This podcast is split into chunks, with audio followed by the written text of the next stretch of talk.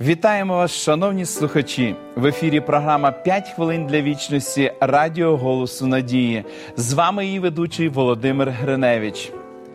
Дозвольте розповісти вам легенду про безсмертник. Було це давно. Татарські орди нападали на наші землі, спустошували села і міста, молодих і дужих чоловіків, красивих дівчат забирали в полон. На березі моря у розкішному палаці жив злий призлий хан. І ось цей хан видав такий наказ: хто хоче визволити свого чоловіка, сина чи брата, нехай принесе свою улюблену квітку. Якщо квітка зів'яне, поки ця людина знайде своїх рідних, то вілю всім відрубати голови. Багато людей приходили до ханського палацу, але від нього ніхто не повертався. Одного разу до хана прийшла засмучена жінка з глибокими карими очима, з польовою квіткою в руках. Ця квітка нічим особливим не відрізнялась. Високе стебельце, покрите сріблястим пилом, вінок рожевих пелюсток. Поставивши квітку в сухий глечик, пішла жінка шукати свого сина і чоловіка. Довго не поверталася жінка. А коли з чоловіком і сином прийшла до ханського палацу, то квіточка зовсім не зів'яла. З тих пір то квітку називають безсмертником. Подібні легенди часто живуть століттями і вважаються визнаним фактом. В часи Ісуса нічим не відрізнялися в цьому плані.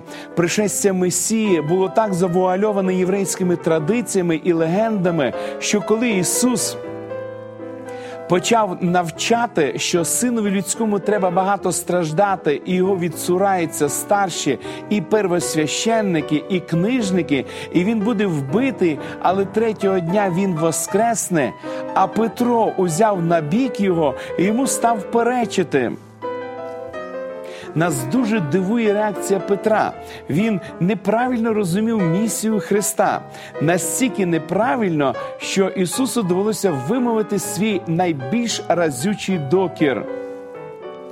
Відступись, сатано, від мене, бо думаєш ти не про Боже, а про людське.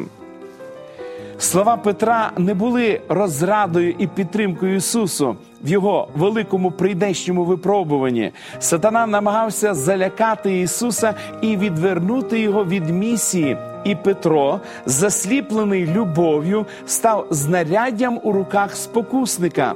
Петро не бажав бачити хрест в служінні Ісуса. Цю думку йому вселив князь зла.